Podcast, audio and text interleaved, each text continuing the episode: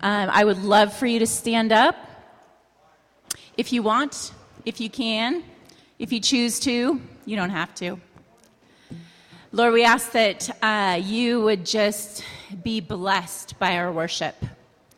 We ask that you would draw our hearts toward you and prepare our hearts and our minds, our beings to receive your word, to receive what you have for us this morning. Good morning, Jesus. We love you. Amen.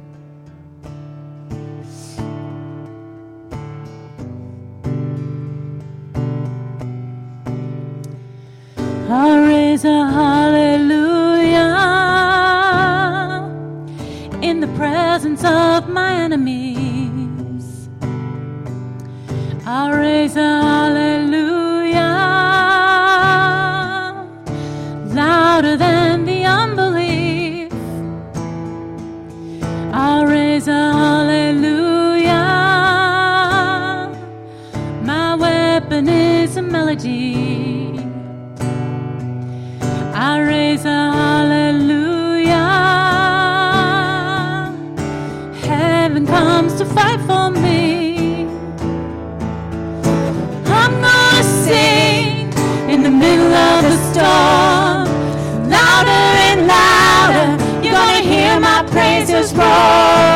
up from the ashes. Hope will arise. Death is defeated. The King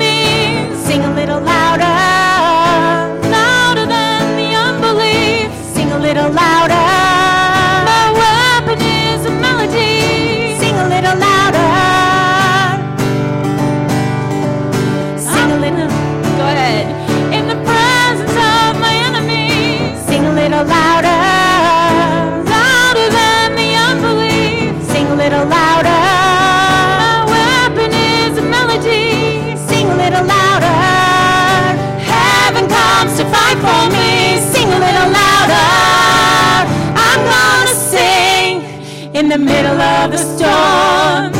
Louder and louder, you're gonna hear my praises roar. Up from the ashes, hope will arise. Death is defeated, the King is alive. I'm gonna sing in the middle of the storm. Louder and louder, you're gonna hear my praises roar. Up from the ashes,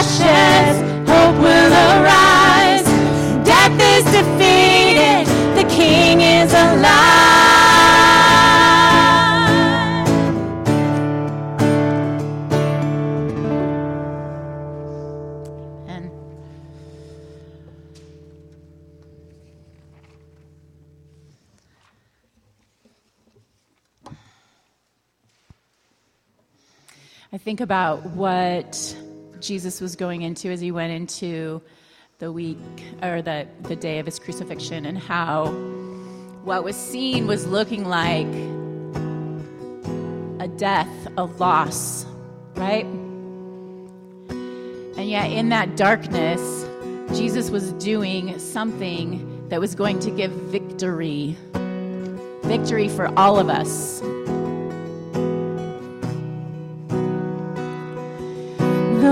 it may be formed, but it won't prosper. When the darkness falls, it won't prevail.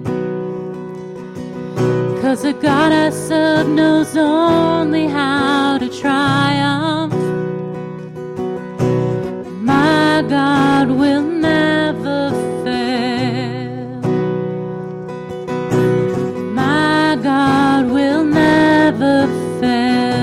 sing that again.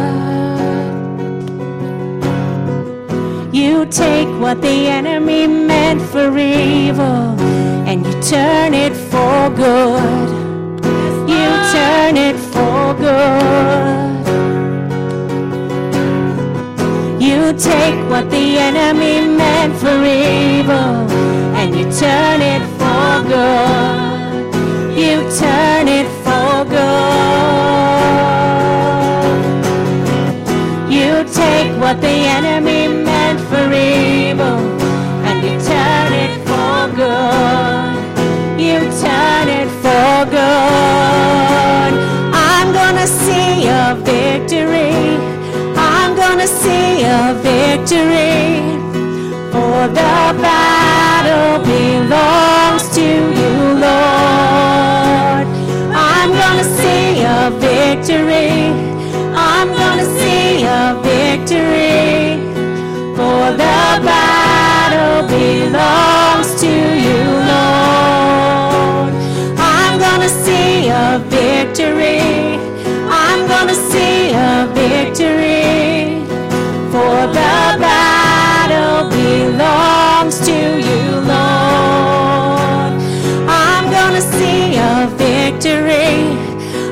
gonna see a victory, for the battle belongs to you, Lord.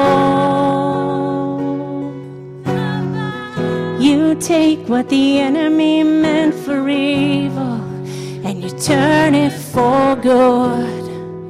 You turn it for good. take what the enemy meant for evil and you turn it for good. You turn it for good.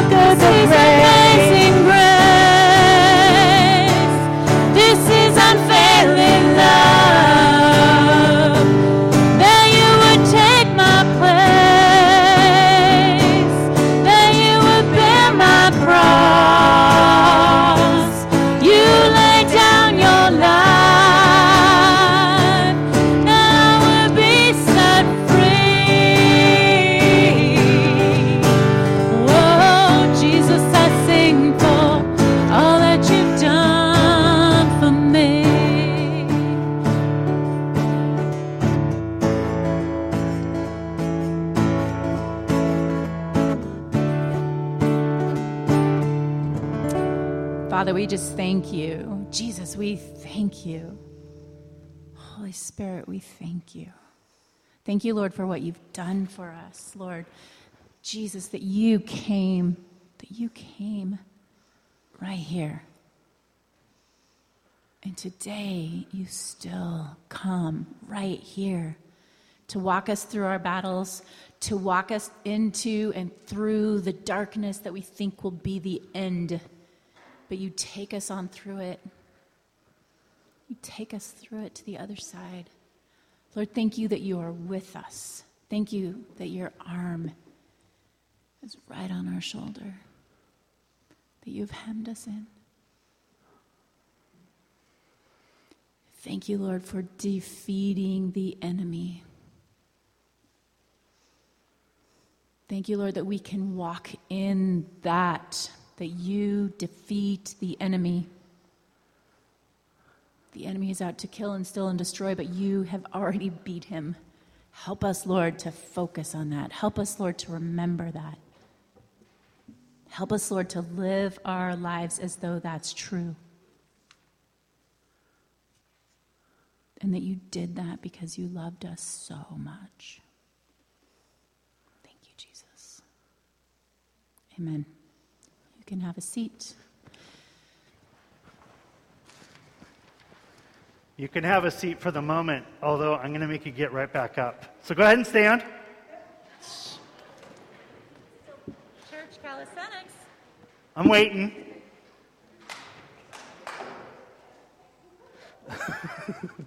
I see you guys. There you Okay.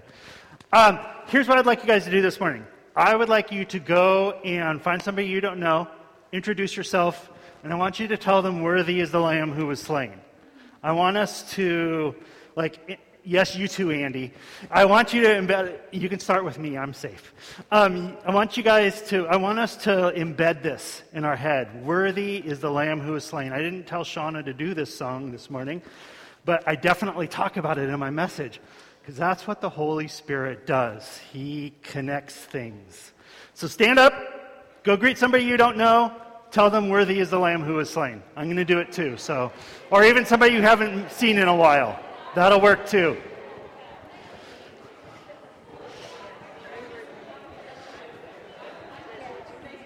Good morning, Cassie.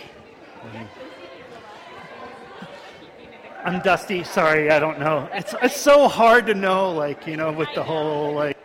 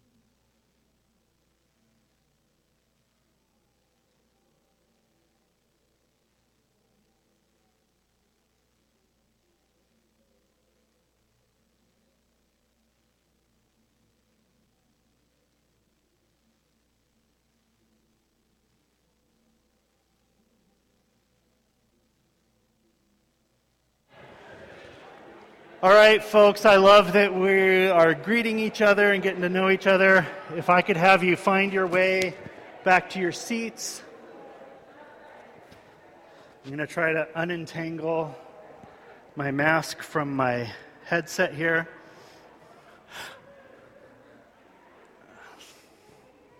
I didn't see you guys sneak in up there. Especially with the masks, you're like total ninjas. You're just like, suddenly you're there. I know. Just don't like do like a flying kick off the balcony like at me. That's all I ask. Just no good would come of that. Just give them folks a moment to find their way back. I'm gonna oil the gears here.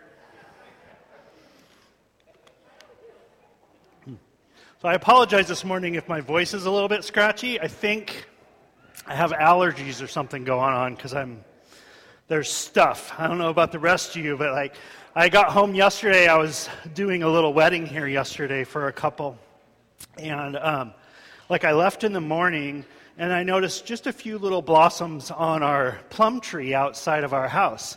And then when I got home in the afternoon, it was like full of plum blossoms. I'm like, what happened? like, did I miss a day? was there some weird Doctor Who thing going on? I was in the TARDIS and then suddenly went, you know, forward. Like, what was going on? Um, like, I just, what happened? But spring's here, and I love how spring and the resurrection celebration fall around the same time. Um, I was praying for all of you this morning. I was praying for service this morning. God really had me, I don't know, pressing in. I like I woke up early, which is not unusual, um, but I was up at about five o'clock or so, and like I laid in bed for about a half hour just praying, um, and I felt like a little a little heaviness. I don't now. I did then. Um, and I was really just interceding for all of you. I was interceding for the church. I was, and by church I mean capital C church, all of us who follow Jesus. And just some of the challenges that we face in, in society and in our world and, and in our own hearts, um, and the struggles that are there. And as I was praying, I was telling the worship team this morning, I got this, this deep, deep sense of God's love for us. How incredibly deep Jesus loves us. Like that there's just no, there's nothing Jesus would not do for us. I mean, he proved that on the cross that we're going to be talking about today, right? So there was a little bit of a correlation there. But as I was praying about it, I was thinking about me and my son Cormac. And there is literally nothing I wouldn't do for him. Like, if he needed a surgery, I would sell my house and everything I own to keep him alive. If there was a bullet coming at him, I would step in front of it. If there was anything that he, like I could do for him, my, my, my love and my commitment to him is so deep that there's just like I can't think of anything that I wouldn't do for him. And scripture tells us that God is a much better father than Dusty or you that God is a much better parent than any of us and loves us deeper and harder and stronger. And the things God will extent that He will go to for you is unfathomable. Like, we can't even understand how deep God's love for us is, you guys. We were praying for somebody this last week, and God gave me this picture. And a lot of times, for those of you who don't know me, I, um, God often talks to me in pictures, and he, he gave me this funny picture. And I saw, a picture, I saw her picture in God's wallet. That, like, God's so proud of you. I was telling her, God's so proud of you. Like, his, your picture's in his wallet, and he shows it to anybody who will look. Like, he'll stop them and say, Hey, look, here's my daughter. And that's us, you guys.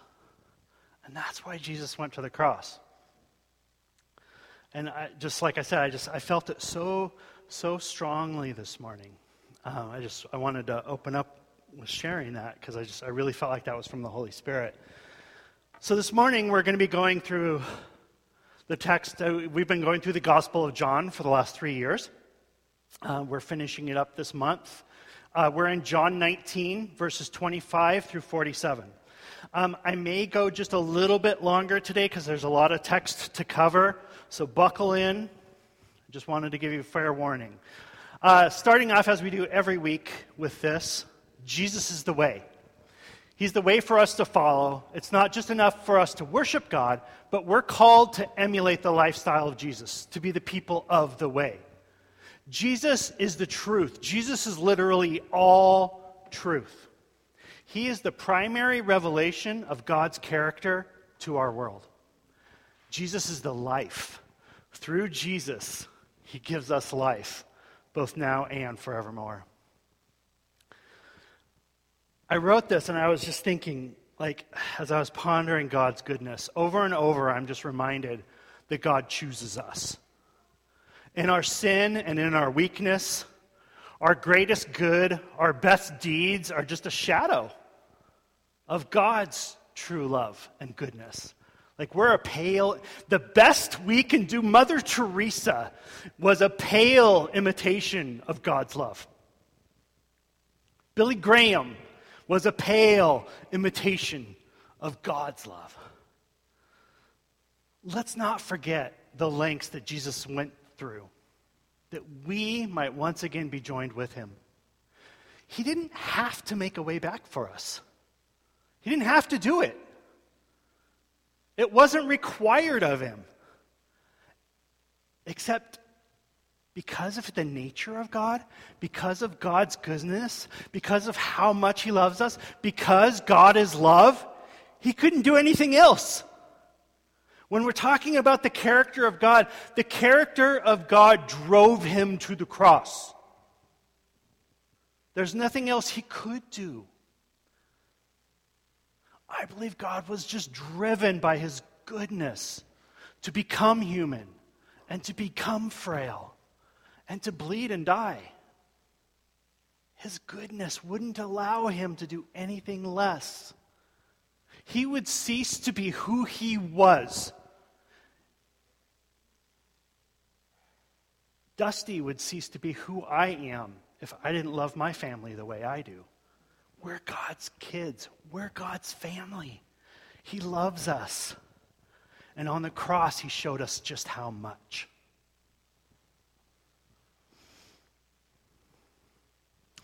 John 19, 25 through 27 starts off like this Near the cross of Jesus stood his mother, his mother's sister Mary, wife of Clopas, Mary Magdalene. When Jesus saw his mother there and the disciple who he loved, by the way, guess who's writing this? John. hey, everybody, remember who Jesus loves? Me. So the disciple who he loved, standing nearby, sorry, it jumped out at me when I was reading it. I was like, oh, John. standing nearby, he said to her, Woman, here is your son. And to the disciple, by the way, he's referencing the disciple who he loved. And to the disciple, here is your mother. From that time on, this disciple took her into his home. See, family doesn't always mean blood. It doesn't always mean blood. I have people who I am related to by blood who I really very rarely interact with or even see. But I have people who I've met through my walk in Jesus and through the church and who God has brought us together as family, as brothers and sisters, and mothers and fathers and aunts and uncles in Jesus who've become family. And that's beautiful, you guys. That's something worth fighting for. That's something to hold on to. At its best, church isn't a place that we go to or an event that we attend, but rather as being family. That's us at our best. Are we always our best? No. Do we screw up all the time? But is it a worthy goal to fight for and strive for and be family? Absolutely. I'm sure all of us have had times in our lives where even people in our immediate family who we love the most, we don't like very well that day. I know there's days when my wife is like, Can I trade Dusty in for another person? She's, she's nodding no, but I, I know there's days because I know me. And guys, that's us. That should be us too. We're the family of God. That's church at its best. And that's what Jesus was talking about here. He knew he was going to die. He knew he couldn't take care of his mother. So he was like, John, would you take care of my mom for me? Maybe he did like John best. He gave his mom to him, right? It says something that you trust your mom with somebody. John 19, 28 through 30 says this Later, knowing that everything had now been finished, and so that the scripture would be fulfilled, Jesus said, I'm hungry, or I'm thirsty, excuse me.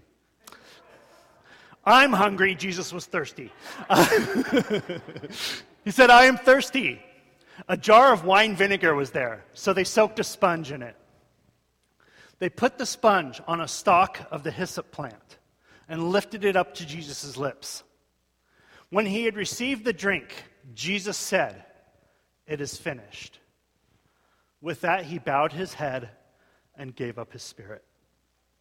As I was reading this, I was thinking, Jesus was fully God and fully man.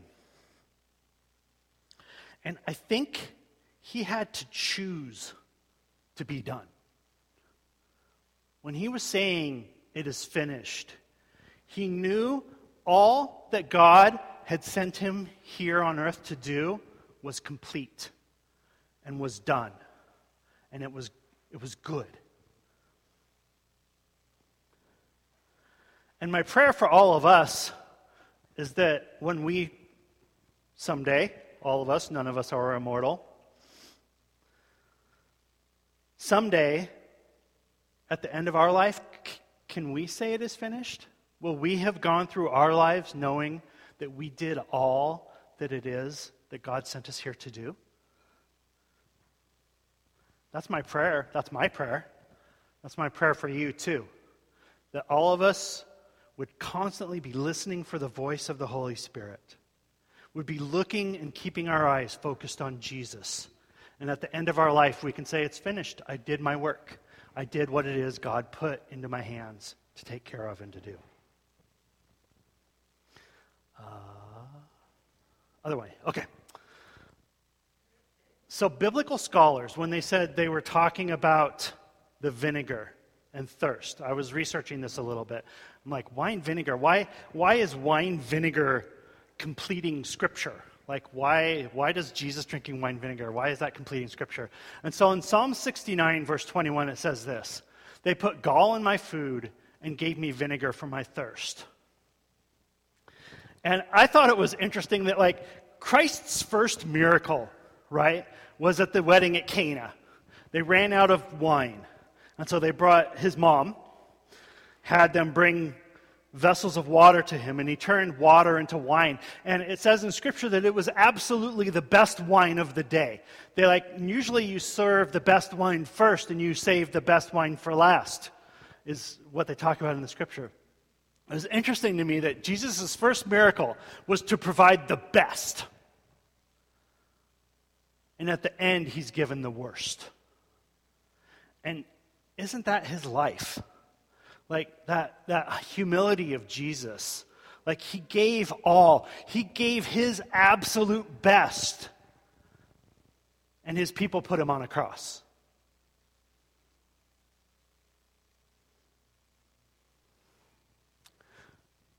John 19, 31 through 32 says this Now it was the day of preparation, and the next day was to be a special Sabbath, because the Jewish leaders did not want the bodies left on the crosses during the Sabbath. They asked Pilate to have the legs broken and the bodies taken down. The soldiers therefore came and broke the legs of the first man who had been crucified with Jesus, and then those of the other. So there's a reason for this. According to Mosaic law, leaving a body hanging on a pole overnight would desecrate the whole land. And this would be unacceptable at any time, but especially during Sabbath, on Passover. This was like a high holy day for them. If you remember the story, and I've referenced it before, this is when they put the sheep's blood on the doorposts so that the angel of death would pass them over, thus calling, being called Passover, back in Deuteronomy. So, what they would do is they would break their legs because they're up on a cross. They would break their legs so their body couldn't, their legs couldn't hold their body up to get air, so they could do nothing but suffocate and die. And they did this to both men, but not to Jesus. But when they came to Jesus, they found he was already dead. Because remember, he said it was finished, and he gave up his spirit.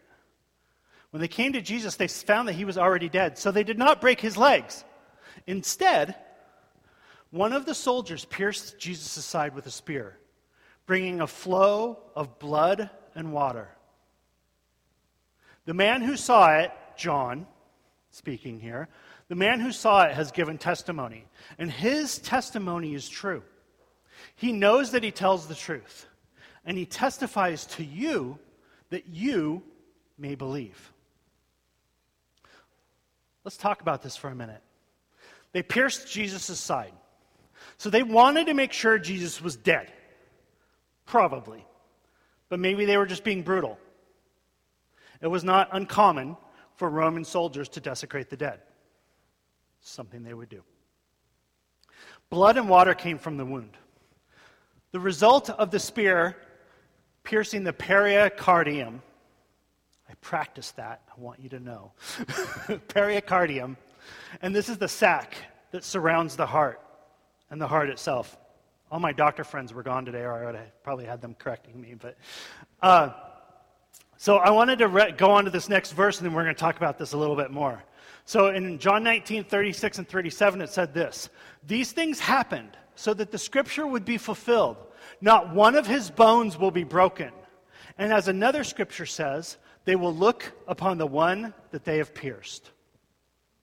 So not one of his bones would be broken. Why is that important?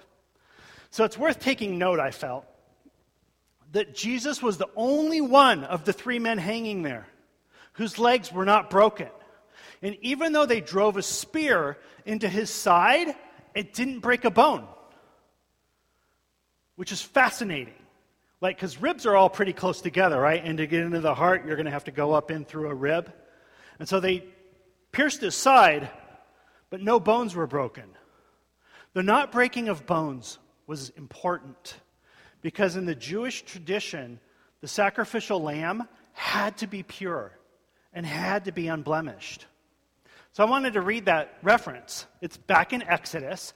Exodus 12, 46 through 47 says this God said to Moses and Aaron, These are the rules for the Passover. No foreigners are to eat it. Any slave, if he's paid for and circumcised, can eat it. No casual visitor or hired hand can eat it. Eat it in one house and do not take the meat outside the house. Don't break any of the bones. The whole community of Israel is to be included in this meal. And then this back in John. You remember when we started in John? We were talking about John the Baptist. John 129. The next day, John saw Jesus coming towards him and said, Look, the Lamb of God who takes away the sins of the world. Do you remember when he did that? When John the Baptist called out who Jesus was? How would John the Baptist know except through the moving of the Holy Spirit, except through the prophetic stirring in his heart of the Holy Spirit? And he called Jesus the Lamb of God who takes away the sins of the world, back when they were both young men. And then when Jesus died, he died as a lamb would have died pure and unbroken, no bones broken, even though the women around him had their bones broken. Jesus was our lamb. Jesus took the place for us. Jesus was the sacrificial lamb for us. And the beauty of that. Look, the Lamb of God who takes away the sins of the world. Thank you, Jesus, that you loved us that much. Continuing on in John 19, 38 through 39, talking about his burial. Later, Joseph of Arimathea asked Pilate for the body of Jesus. Now, Joseph was a disciple of Jesus, but secretly because he feared the Jewish leaders. With Pilate's permission, he came and took the body away. He was accompanied by Nicodemus, the man who earlier had visited Jesus at night. Nicodemus brought a mixture of myrrh and aloes, about 70 pounds of it. So, Joseph of Arimathea, who was he? He was a rich disciple, and I found this fascinating. He was a member of the Sanhedrin. Joseph of Arimathea was a member of the Sanhedrin. He was part of that Jewish religious ruling class. And yet he was one of the few who showed up to take care of Jesus. Luke 23 51 references this. Joseph, who had not consented to their decision and action, he came from the Judean town of Arimathea, and he himself was waiting for the kingdom of God. See, they made this decision to persecute Jesus, but Joseph was not on board with it. He didn't vote for it as a member of the Sanhedrin. He was like, "Yeah, no, I don't see, you know, what you guys are doing to Jesus. This is wrong." I found this fascinating. In Mark 14 50, it references this. Jesus' closest followers all ran away. John, Peter, Matthew, Mark, all, all these guys, right? They all ran off. They were scared because he was their rabbi. They followed him. They probably were worried about what was going to happen to them next. They all took off. And so it was left up to Joseph, and I'm going to be a little sarcastic, little Nicodemus. Because in the Bible stories, you always hear about how Nicodemus had to climb up a tree so he could see Jesus, right? uh, so it was left up to Joseph and Nicodemus to provide for his burial because all of Jesus' people left him. They just left his body. It struck me how Jesus gave up everything. He didn't just give up his body, his relationships died in that moment. Like if I died, my hope would some of you would show up. like somebody would take care of me. Right? That, that's my hope. And with Jesus, like his, the guys he lived in day in, day out, he walked with them. They saw him perform miracles. They bailed. If you've ever struggled with that, if you've ever felt like people have bailed on you, Jesus gets you. Jesus understands. Jesus knows what that's like. So, with Pilate's permission, they took his body. Otherwise, people could just like take away their crucified friends before they died and revive them. Sometimes crucifixion didn't take. Um, there's this Roman scholar called Josephus, and he wrote this historical tome called the Book of Josephus. And he talked about crucifixion, and he talked quite a bit about Pilate. Um, and sometimes they would crucify people, and it didn't take. Like they thought they were dead. Their bodies suffered so much punishment that they like went into a coma or had a stroke or passed out or whatever. And their friends would take their bodies and then they bring them back.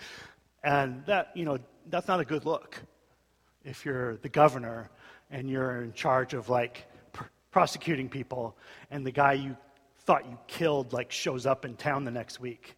Um, so they had to have Pilate's permission. I think the, the spear thrust into his side was probably like made Pilate feel fairly comfortable that Jesus wasn't coming back.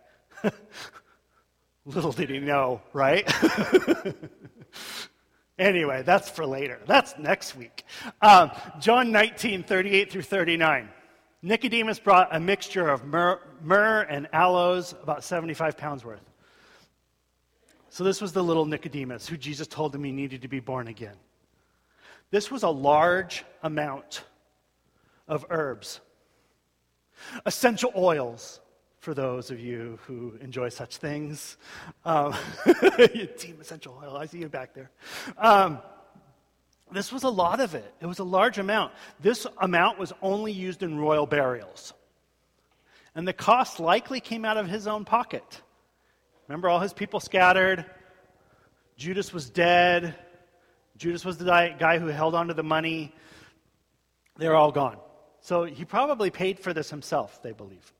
Second Chronicles 16:14 talks about how you bury someone who's royal, if you want to look that up for yourself. Um, John 19, 40 through 42, two, continuing on. Taking Jesus' body, the two of them wrapped it with the spices and strips of linen. This was in accordance with Jewish burial customs. At the place where Jesus was crucified, there was a garden. And in the garden was this new tomb in which no one had ever been laid. And because it was the Jewish day of preparation, and since the tomb was nearby, they took Jesus there. So, this new tomb in this garden, it's thought that this was likely Joseph of Arimathea's own tomb, which he had made for when he died. And the reason they had to like get at this, the reason they had to make this fast was because it was near sunset and Sabbath was going to start. And since you couldn't do any work on the Sabbath, they needed to get Jesus buried. So they were on a time crunch. So Joseph of Arimathea and Nicodemus, they had to like quickly make this happen. This was something they had to get the spices, wrap him, get him in the tomb, get this all prepared, because otherwise they would be doing work on the Sabbath, which was against Jewish law. In this account of Jesus, I was struck as I was reading through this by his humility. Humility is just not something that we talk a whole lot about in Christian circles. And yet, humility is one of the primary attributes of Jesus, both from his own mouth and in the observations of his followers. Humility of Jesus is very well documented in Scripture. Philippians 2, the Apostle Paul talking about the humility of Jesus. Philippians 2, 5 through 11 says this Have this mind among yourselves, which is yours in Christ Jesus, who, though he was in the form of God, did not count equality with God a thing to be grasped, but instead emptied himself by taking the form of a servant, being born in the likeness of men and being found in human form, he humbled himself by becoming obedient to the point of death, even death on a cross. Therefore, God has highly exalted him and bestowed on him the name that is above every other name, so that the name of Jesus every knee should bow in heaven and in earth and under the earth, and every tongue will confess that Jesus Christ is Lord to the glory of God the Father. And I add, Amen. Because of Jesus' humility, he was exalted. Jesus himself said, The last shall be first, and the first shall be last in the kingdom of God.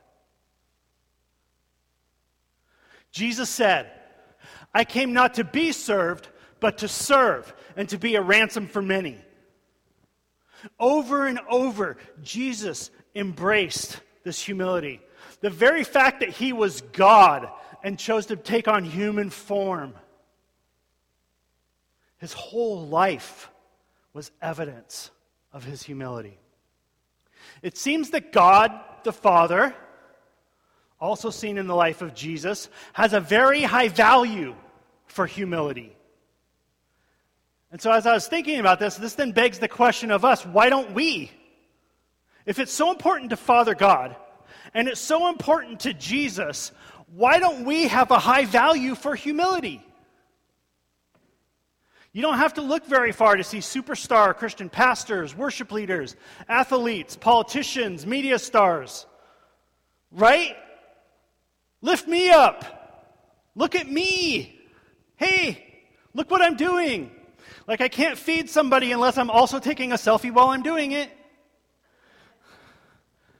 Right?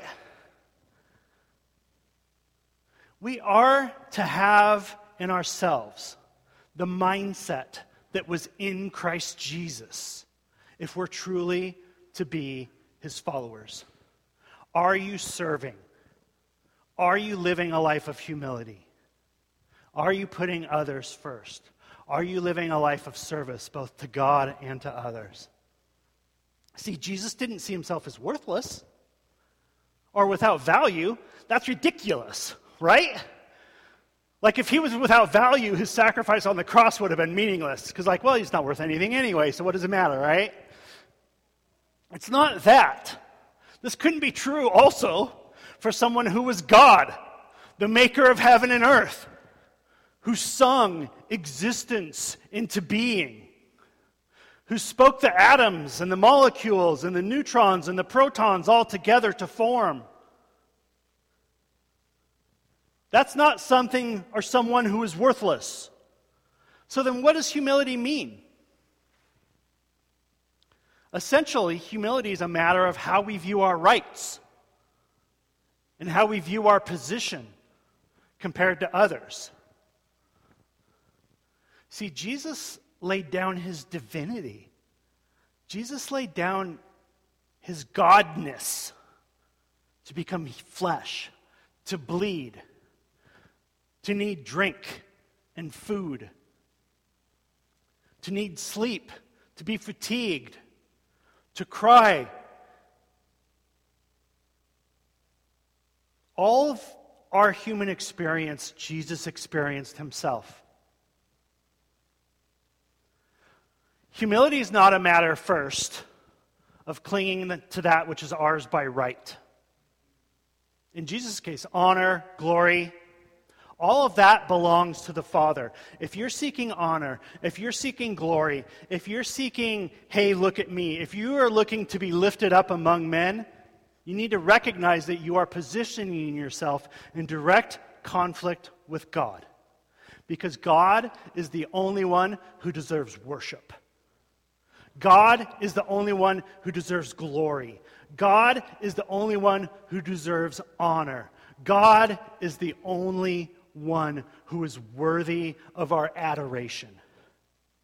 So if you're adoring any man, I don't care who it is, I don't even care how good they are. If you're giving your worship to any person, anything over God, it is sin, it is wrong, and you need to check your heart. Because that belongs to God alone. He alone is worthy of praise. He alone is worthy of honor. He alone is worthy of glory. Second, humility is a matter of using ourselves and our sphere of influence to elevate others, to lift them up, to bless them, encourage them, save and honor them. Humility doesn't operate on this fixed scale of worth, but rather a flexible one. Using resources to bless and move others up, whatever scale they find themselves on. I was asking myself this who do you see? Who do I see? Who do I see that needs elevated? Who do I see that needs lifted up? Are they weak? Are they in a position of weakness in your family or in your society or in your world, in your sphere? The strong who operate in humility use their resources to strengthen them, to lift them up. Are they poor? The wealthy help to raise them up out of their poverty. That's what humility looks like. At the cross, we see the God who did not cling to eternal life as Father, Son, and Holy Spirit. He made his incarnated earthly life a means for sharing his blessings with us. A costly, sacrificial way of sharing that took the shape and the form of a crucifixion. Jesus did that on the cross. It's the ultimate act of humility. It says, No greater gift can a man give than to give up his life for his brother. And that's what Jesus did, the ultimate gift. The humility of Jesus is what saved us from our brokenness. He used his holiness to lift us up by making us holy, just as he is. And not just holy, family. Jesus says that we are co heirs through him, that we are sons and daughters of God through Jesus. It's beautiful, you guys, but it couldn't have happened without the humility of Jesus. Thomas Merton says this Our Christian destiny is, in fact, a great one, but we cannot achieve greatness unless we lose all interest in being great. Kind of a paradox, right? For our own idea of greatness is illusionary. And if we pay too much attention to it, we will be lured out of the peace and stability of the being that God gave us and seek to live in myth that we've created for ourselves. Have you ever heard the phrase, the so and so buys their own press? Like, they start believing what they say about themselves or other people are saying about themselves. So we live in this, like, created reality of who we are rather than who God says we are. But when we're truly ourselves, we lose most of the futile self consciousness that keeps us constantly comparing ourselves with others in order to see how big we are. That has to die in a follower of Christ. That has to be killed. That needs to go on the cross and be crucified with Christ. This need to be big.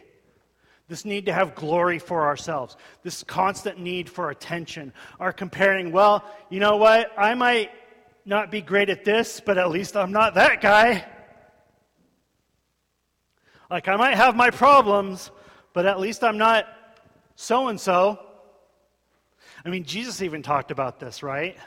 When he was talking about the Pharisees and praying out loud. And, you know, the Pharisees, when they would pray, they, used to say this prayer, Oh Lord, thank you for not making me a woman. Like, that was literally one of their prayers. And Jesus talked about like how broken that is. Like how when we compare ourselves to others, can you imagine Jesus, who was God? He had in himself all of the power. He could have like wiped out all of Rome with a thought. But he had the humility to allow himself to be bruised, to be beaten, to be stabbed, to be struck, to be crucified for our sake, to be the Lamb of God who takes away the sins of the world. How beautiful is that? If, G- if we're to be Christians, if we're to be followers of Jesus, we have to get inside of ourselves his example and learn to humble ourselves before God and before others and stop caring so much about our rights or what I deserve. The reality is, like if you want to talk about what you deserve, the reality is all of us deserve hell. Because we've all screwed up. Some of us multiple times a day. like I don't go a day without deserving to like be punished. I don't. I know what goes on in here, and it's not always pretty. Thank God we're not all telepaths or share a hive mind, because it would be an ugly thing.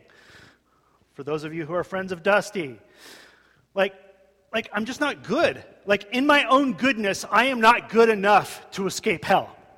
I am not good enough to escape my brokenness. And it's not that like God's like sending me anywhere. I'm choosing it. like God doesn't have to like send me anywhere. Like I, I'm choosing to be distanced from God. I'm choosing to be separated from God. I'm choosing to ignore God and walk my own path. Like that's Dusty's choice. That's not God choosing for me. God's not making me go or do anything. Dusty's making choices. I, I remember when Cormac was little, uh, we had these two little like pirate figurines. You remember this, Chris? Sorry, I was talking a little aside with my wife. Uh, we had these two little um, pirate figurines, and Cormac broke them. And, and he was like, how old was he? Like six or seven? He was really young, like six or seven years old. And like he broke them. And so he hid them. And he thought it was a really good hiding place. Like he thought, okay, I'm safe.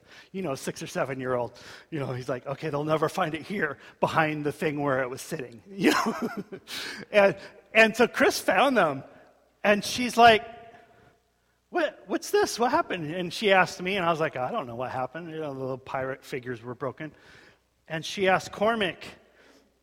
And Cormac at first was like, I don't know what happened. Maybe they fell. And so we're like, well, yeah, buddy, but how'd they fall? like, well, I don't know. They just must have fallen and they broke. Well, yeah, but what? Well, maybe the kitty did it. not impossible, right? I mean, not impossible. Like, I don't think so, buddy, because the, the kitty wouldn't have hidden them after, after the kitty broke them. it's like, okay, I broke it. Okay, you're not in trouble. Next time, let us know what happened. It's okay. If it's an accident, we're not going to be angry. Let's work it out. Let's, let's restore this relationship that was damaged a little bit because you made a bad choice and you, and you broke these and then you tried to hide it from us. Remember the story of Adam and Eve in the garden? Where, like, they ate from the tree of good and evil. And they, like, tried to hide from God. There wasn't probably a theology for omnipresence at that point that they had established. Um, so they didn't realize that, like, God's everywhere.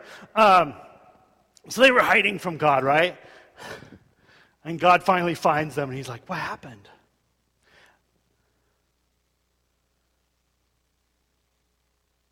And then Jesus, the Lamb who takes away the sins of the world. Right? That's God's goodness. He humbled himself for our sake. Just like I started out with what I felt like God was telling me this morning. God is a good, good Father. He loves you, He cares for you, He forgives you when you choose not to follow Him.